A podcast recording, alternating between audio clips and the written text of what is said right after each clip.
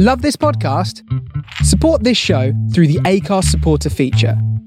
It's up to you how much you give, and there's no regular commitment. Just hit the link in the show description to support now. Super Sleuths Book 3 The Smuggler's Gold by E.M. Clark. Read by Lexi. Chapter 3 The Search for Clues. The next morning, the sleuths wound their way through the narrow streets of Redport in the direction of their favourite pub, Molly Malone's. Her seafood chowder was famous throughout Sandlandia, and Molly herself was always glad to see the children, and she gave them some of her delicious homemade chocolate chip cookies. They all munched on some as they waited for Nika to arrive. She always slept aboard the Challenger to make sure everything was shipshape and to keep a watchful eye on her crew. While they waited, the sleuths asked Molly about the history of her pub. Oh, it's one of the oldest buildings in Redport, don't you know? Molly said, topping up their tankards of foaming passion fruit juice. And that's saying something, because Redport is very old indeed. Sailors have been travelling through here on the trade winds route for hundreds of years, and nothing's changed very much in all that time, apart from some of the names, of course. The sleuths gave each other knowing looks. That was exactly why they hadn't recognised the street name Sandy Lane on the address hidden inside the locket. But why would the names change, Molly? Zelly asked. What's the point? Politics, Molly replied darkly. What's in a name? Everything. At certain times in history, it hasn't been safe to keep a particular name, so it's been changed. Or been made to change she added, lowering her voice. When people fled here from Frenchtown in the north, a baby had to be hidden. Names were changed to keep that baby safe from Igor's spies. The children listened, fascinated, hanging on to Molly's every word. Redport has always had her secrets, children, the landlady said quietly, and sometimes those secrets are best left in the past. That's why names are changed and without saying anything more, she went to serve another customer at the bar. The sleuths huddled together, even more curious after receiving this intriguing information. Made to change, Zav repeated, frowning. To hide a baby from Prince Igor, said Sophie, wide eyed. But why would he care about a baby? And who could the baby be? added Zelly. The sleuths all shook their heads. They had no idea. Maybe they also change names to stop people from finding things as well as people, Milo said.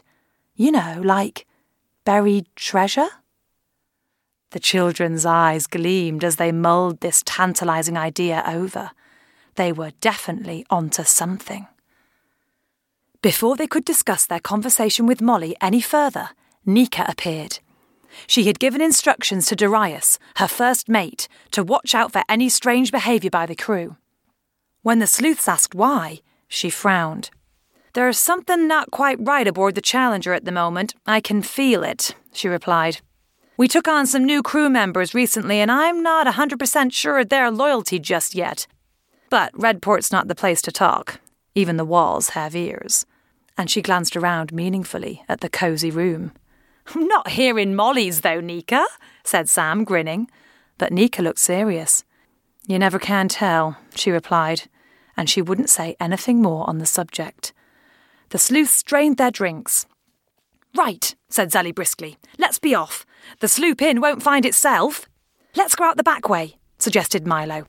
First, said Sam, we need to get to Seven Bells Passage off Middle Street. That's what the old map showed us. Molly's right, the houses here are ancient, Sophie remarked as they walked along Middle Street, Anna and Demaria flying above them, and Rafa chattering away on Zav's shoulder. I've never really noticed how old they are before. They were in a very old part of the port, where the buildings almost met in the middle over their heads, and there was little daylight. All the windows stuck out into the street, and the panes of glass were tiny and very dirty. Why is it called Middle Street? Asked Zelly. It's in the middle of the town between the seashore and the main street, said Milo. Pa told me it used to be really dangerous, and no one but pirates would come here. The sleuths glanced at each other nervously. They had had a nasty encounter with some pirates before, and they weren't too eager to repeat the experience. It's definitely a bit creepy, announced Zav. I'm not surprised it used to be a pirate haunt. What are we looking for again? I'm not sure exactly, said Nika, scanning the walls and doorways. Anything to do with the Sloop Inn or the Flying Dutchman? Keep your eyes open. Should we be a bit more methodical about this? suggested Milo. A good idea, agreed Nika. Let's split. Half of us can focus on the left hand side, and the others on the right. They followed her suggestion, but no one saw anything even remotely resembling either a Flying Dutchman or a sloop inn. Here we are, cried Zelly. This is Seven Bells Passage. Look at the old sign. She pointed high up above a stone alleyway on the left. There at the top, half hidden by cobwebs, was a rough wooden sign which read Seven Bells Passage. The sleuths and Nika grinned at each other, and they headed down the alley. It was narrower than Middle Street had been, and even grimier. The irregular cobblestones tripped them up underfoot, and the hot sun's rays struggled to penetrate the eerie dimness. Everything seemed much quieter after the bustle of Molly's, and Rafa shivered on Zav's shoulder. Keep your eyes peeled, gang, said Nika. We must be on the right track. Look for anything with a nautical connection. They inched down the passage, taking care to examine every stone of the buildings rising up into the blue sky on each side of them. It was hard to make anything out. The battered wooden doorways were as grey as the stone walls. If they had ever been painted, it was long, long ago, and no trace of colour remained. Wait! Milo suddenly cried. He was slightly ahead of the others and was staring at the stone just above his head. Look at this! At first floor level, there was a figurehead sticking out from the wall. A tiny old statue of a sea captain, his cutlass raised in the air, leapt from the stone wall. It was faded and crumbling, but still held its shape. Under it, you could see faint writing The Sloop Inn. I think that's Octavius Merivale, declared Nika in astonishment, gazing intently at the statuette. Well spotted, Milo, and she clapped him on the back. Octavius Merivale, the famous sea captain of the Redoubtable? asked Sam in awe. The very same, grinned Nika. What a legend! He used to stop off in the Sugar Islands regularly. He was one of my mentors. Merivale was taken by the ship swallower before his time, and she bowed her head briefly. But that story's for another time, gang. We've got some treasure to find. Sam tried the door of the inn, and to his astonishment, it wasn't locked. It opened with a loud creak, and they trooped inside. When their eyes had got used to the gloom, they saw that they were standing in a dirty room with many cobwebs and a low ceiling, so that Nika had to stoop. There was an ancient looking rocking chair slumped in a dusty corner, and it seemed like nothing had been touched for years and years. The room had wood panelling halfway up the walls, a perfect place to hide some stolen plunder in hidden compartments, the sleuths thought. Nika had moved towards a section of it and was pressing her fingers along the lines of the panelling. This is called wainscoting, she said. It was very popular in the old times, but only the rich could afford it. We need to check it carefully. There could be clues hidden inside. Everyone, take a section. The sleuths started to run their fingers over all the panels, searching for a hiding place. Look for a bump or a knot in the wood, said Nika. It didn't take them long to examine the wainscoting, as the room was so small, but it was no good. Not one secret panel was revealed. Nothing appeared to have been hidden there. Oh, it was probably found years ago, said Sophie, feeling discouraged. Maybe, said Milo, who hated to give up. Wait, look at that small cupboard. We haven't checked in there. The cupboard wasn't part of the panelling. It had been built into a corner of the room, higher up on the wall. Sam opened it carefully. What have you got? asked Sophie. Nothing so far, replied Sam's voice from within the cupboard. Come and see. Sophie walked over and joined her brother, looking hard inside the cupboard. There, she cried. Look at the bottom, on the floor. Yeah, it's filthy, Sam agreed. I've never seen so many spider webs. No, not the spider webs, replied Sophie. Look, there! It's the mark of a trapdoor. I think you're right, said Sam, his eyes bright with excitement. Nika, bring your knife and prise this crack open. When they did, they saw that there was indeed a space under the trapdoor inside the cupboard. They all grinned. Is it safe to put your hand in? wondered Milo. I hope so, said Sam, as he thrust his hand inside the dark space. Always a man of action, grinned Sophie. Watch out for those spiders. I can feel something, Sam said breathlessly, and he drew out an old wallet, blackened with age. The sleuths gasped. Another clue! Let's see what else is in here, Sam said, thrusting the wallet into Zav's hands. But there was nothing else to be found. Nothing at all. OK, said Nika. Let's continue the search. If we've found one thing, there may be something else. Let's try the floor, suggested Zelly. The floor was covered in old flagstones, and the cement between some of them had worn away. Look at where the cement is eroded, said Milo sharply, crouching down to look more closely. It looks much worse over here by the fireplace. Well spotted, said Nika, joining him.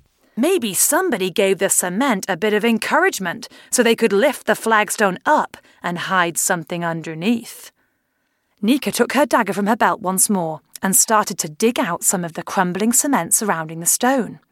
She then used the flat side of the dagger to prise the flag from its position on the floor. The children all joined her and grabbed the stone as it was lifted slowly off the floor. They pushed it up to reveal a space underneath, in which a battered, rusty metal box lay, hidden from any curious eyes. Zav slowly lifted the lid of the box, ignoring the flakes of rust which fell from it. Inside was a dull gold coin and another piece of ancient paper, similar in age to the address they had found inside the locket. The sleuth's eyes were wide in the gloom as they stared at their discoveries. I think we're onto something, said Nika. That's a golden doubloon. Very old Spanish gold. We'll take it back to the Challenger and have a closer look at it there. She looked around quickly. I don't think it's a good idea to stay here longer than we need to. Let's put the wallet inside the box with everything else and hide it under my cloak. We need to get back to the Challenger as quickly as we can. They were about to leave the way they had come, but Zelly, who'd been feeling very uncomfortable, suddenly burst out, Someone's watching us! I can feel it! Her parrot, Anna, had been circling the room and was making a low, urgent hooting sound. Let's stay inside until we've checked we're alone, said Nika sharply.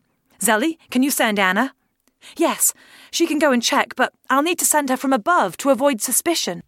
Zelly crept up the stairs of the old inn, her parrot on her shoulder. In the room directly above the others, she opened the window a fraction. Anna, she whispered to her parrot, go ahead and make sure the way is clear.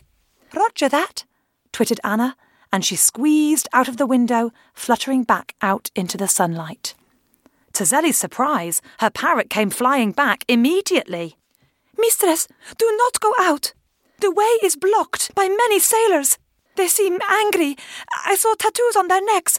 I think some are members of the Black Cross gang. Zelly went cold. The Black Cross gang had kidnapped the children before. They were dangerous, and their leader Vinicius would be holding a grudge against the sleuths for getting in the way of his plans. She swallowed. Good work, Anna. Let's tell the others. And she sped down the ancient creaking stairs as fast as she could. Back in the front room, she breathlessly told the others of Anna's discovery. Nika looked grim. Let's see if we can get out by the back door onto another street. Perhaps it's like Frenchtown with all its secret ways, suggested Sam. Yes, agreed Nika. It's the only way. We certainly can't fight our way out from the front. The sleuths rushed through to the back of the inn, moving in the opposite direction of the front door. They could now hear what Zelly and Anna had sensed earlier the sound of rough voices and heavy boots approaching. Luckily, there was a small alley leading from the back door into town. It wasn't quite the secret passage they had hoped for, but any escape would do. If we can get away, it doesn't matter what it is, said Sophie practically. They quickly filed outside into the alley and closed the door to the inn behind them. Moving quietly away, Anna and Demaria led them straight to the Challenger. They collapsed into chairs inside the captain's cabin, and Nika put her sword across the doorway. Ask your parrot to patrol and make sure we're not overheard, she said to Zelly. We should have done that from the start, but never mind. Better late than never. She grinned as the bright bird flew out of the porthole to go on patrol. I could do with one of those parrots, she remarked. yes, they are very useful, grinned Zelly. Shall I send Demaria around to the port to look for any strange activity there? suggested Sophie. Excellent idea, replied Nika. Someone is on our tail, and I've got a nasty feeling the Black Cross gang have found out about this treasure. Thanks for listening. Join us next episode for Chapter 4 Directions to the Gold. See you next time.